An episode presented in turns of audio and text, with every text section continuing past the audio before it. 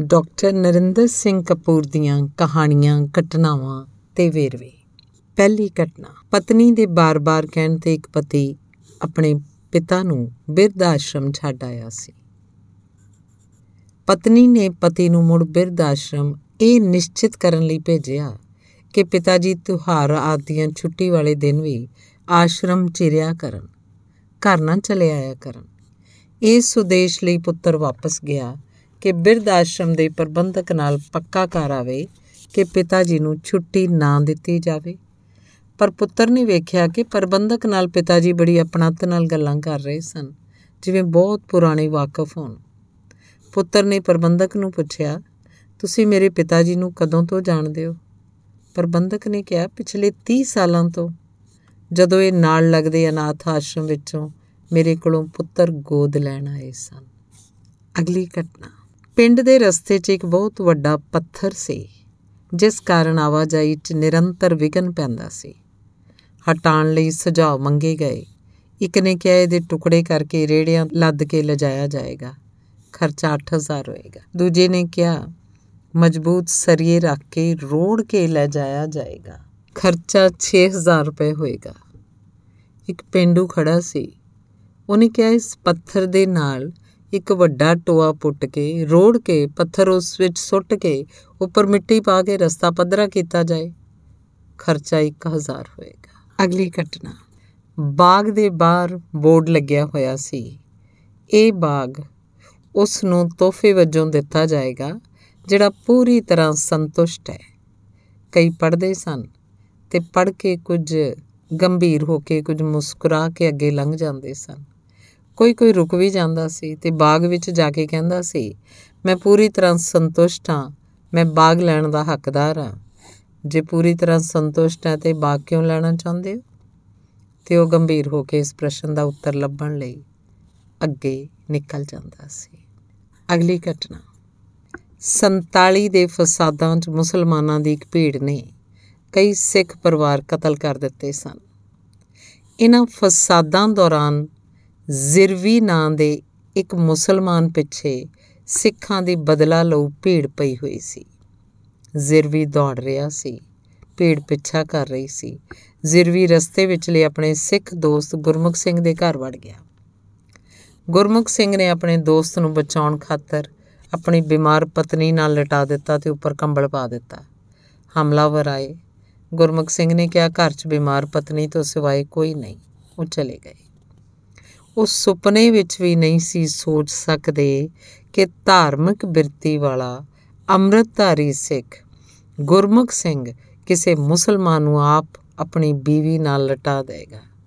ਇਸ ਘਟਨਾ ਨੂੰ ਫਸਾਦੀਆਂ ਦੀ ਦਰਿੰਦਗੀ ਤੇ ਸਿੱਖ ਕਿਰਦਾਰ ਦੀ ਬੁਲੰਦੀ ਦੀ ਮਿਸਾਲ ਵਜੋਂ ਪਾਕਿਸਤਾਨ ਦੇ ਮੁਸਲਮਾਨ ਬੜੇ ਸਤਕਾਰ ਨਾਲ ਸੁਣਾਉਂਦੇ ਹਨ। ਅਗਲੀ ਘਟਨਾ। ਬਿਲ ਗੇਟਸ ਨੂੰ ਕਿਸੇ ਨੇ ਪੁੱਛਿਆ ਤੁਸੀਂ ਦੁਨੀਆ ਦੇ ਸਭ ਤੋਂ ਅਮੀਰ ਆਦਮੀ ਹੋ। ਕੀ ਕੋਈ ਤੁਹਾਡੇ ਤੋਂ ਵੀ ਅਮੀਰ ਹੈ? ਬਿਲ ਗੇਟਸ ਨੇ ਕਿਹਾ, ਹਾਂ, ਇੱਕ ਹੈ। ਬਹੁਤ ਪੁਰਾਣੀ ਗੱਲ ਹੈ। ਜਦੋਂ ਮੇਰੇ ਕੋਲ ਪੈਸੇ ਨਹੀਂ ਸਨ, ਤਾਂ ਮੈਂ ਨਿਊਯਾਰਕ ਹਵਾਈ ਅੱਡੇ ਤੋਂ ਅਖਬਾਰ ਲੈਣੀ ਚਾਹੁੰਦਾ ਸੀ। ਪਰ ਮੇਰੇ ਕੋਲ ਪੈਸੇ ਨਹੀਂ ਸਨ।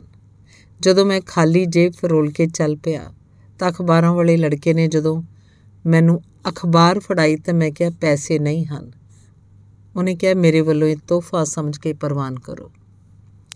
3 ਮਹੀਨੇ ਮਗਰੋਂ ਫੇਰ ਐਵੇਂ ਵਾਪਰਿਆ। ਲੜਕੇ ਨੇ ਕਿਹਾ, ਇਹ ਅਖਬਾਰ ਮੈਂ ਆਪਣੀ ਕਮਾਈ ਚੋਂ ਦੇ ਰਿਹਾ। ਕਈ ਸਾਲ ਮਗਰੋਂ ਜਦੋਂ ਮੈਂ ਅਮੀਰ ਹੋ ਗਿਆ, ਤਾਂ ਮੈਨੂੰ ਅਖਬਾਰ ਵਾਲੇ ਲੜਕੇ ਦੀ ਮਿਹਰਬਾਨੀ ਯਾਦ ਆਉਂਦੀ ਸੀ। ਮੈਂ ਉਹਨੂੰ 1 ਮਹੀਨੇ ਦੀ ਭਾਲ ਮਗਰੋਂ ਲੱਭ ਲਿਆ। ਮੈਂ ਪੁੱਛਿਆ, ਤੂੰ ਮੈਨੂੰ ਜਾਣਦਾ ਹੈ?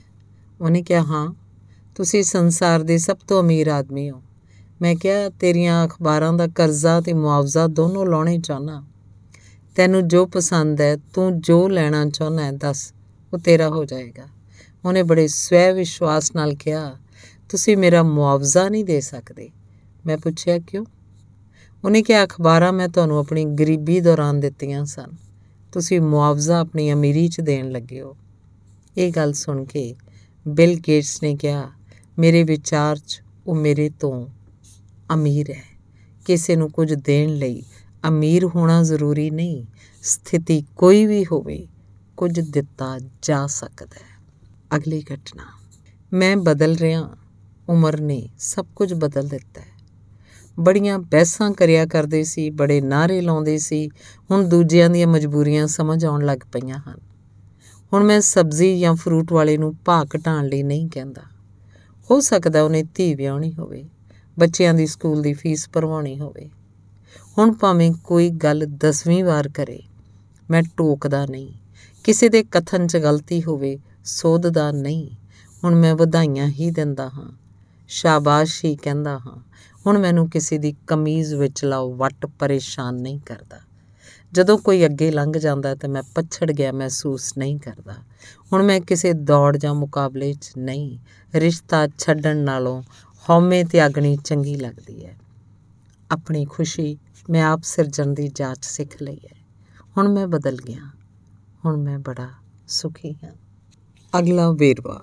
ਅਜੋਕੇ ਦਮਦਮਾ ਸਾਹਿਬ 'ਚ ਇੱਕ ਕੱਚੇ ਟੋਬੇ ਦੇ ਕਿਨਾਰੇ ਤੰਬੂ ਲਾ ਕੇ ਗੁਰੂ ਗੋਬਿੰਦ ਸਿੰਘ ਨੇ ਲੰਮੇ ਯੁੱਧਾਂ ਮਗਰੋਂ ਦਮ ਲਿਆ ਸੀ। ਜਿਸ ਕਾਰਨ ਇਹ ਸਥਾਨ ਦਮਦਮਾ ਸਾਹਿਬ ਅਖਵਾਇਆ।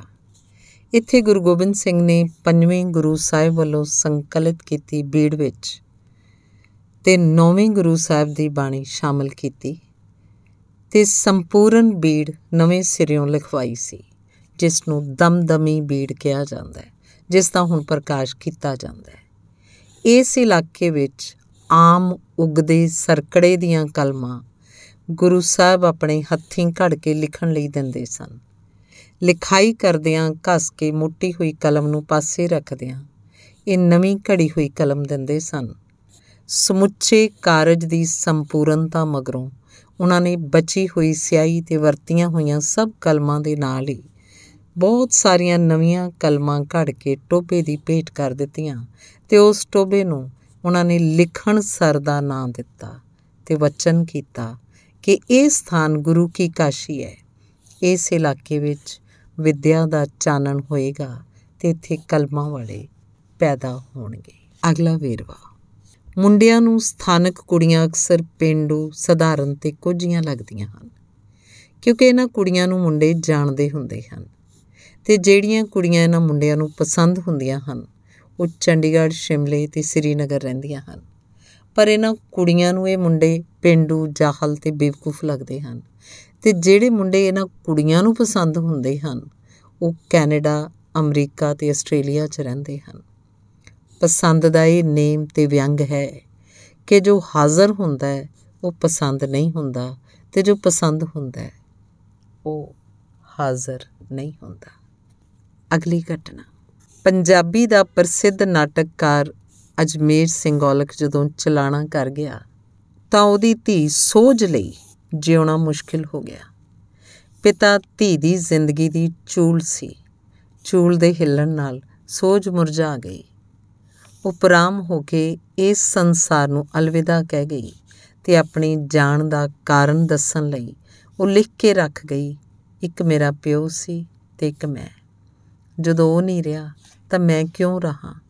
ਉਹ ਮੈਨੂੰ ਕੱਲੀ ਨੂੰ ਛੱਡ ਗਿਆ ਤੇ ਮੈਂ ਸਾਰੀ ਦੁਨੀਆ ਨੂੰ ਛੱਡ ਕੇ ਉਹਦੀ ਕਨੇੜੀ ਜਾ ਚੜਨਾ ਹੈ। ਫੇਰ ਤੋਂ, ਕਿਉਂਕਿ ਉਹ ਵਿਚਾਰਾ ਕਿਵੇਂ ਜੀਉ ਕਲਮ ਕੱਲਾ, ਭੁੱਖਣ ਭਾਣਾ, ਤਿਹਾਇਆ, ਤਰਿਹਾਇਆ। ਜਿਉ ਅਜਮੇਰ ਸੀ, ਤਾਂ ਮੈਂ ਵੀ ਸੋ ਜਾ।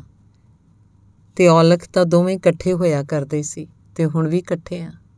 ਤੁਸੀਂ ਫਿਕਰ ਨਾ ਕਰਿਓ, ਮੇਰੇ ਬਾਪੂ ਦੇ ਦੋਸਤੋ ਤੇ ਕਦਰਦਾਨੋ, ਅਸੀਂ ਇੱਥੇ ਬਾਹਲੇ ਖੁਸ਼ ਆ ਤੁਹਾਡੇ ਤੋਂ ਅੱਡ ਹੋ ਕੇ ਵੀ, ਪਰ ਮੈਂ ਆਪਣੇ ਬਾਪੂ ਨੂੰ ਕੱਲਿਆਂ ਨਹੀਂ ਸੀ ਛੱਡ ਸਕਦੀ।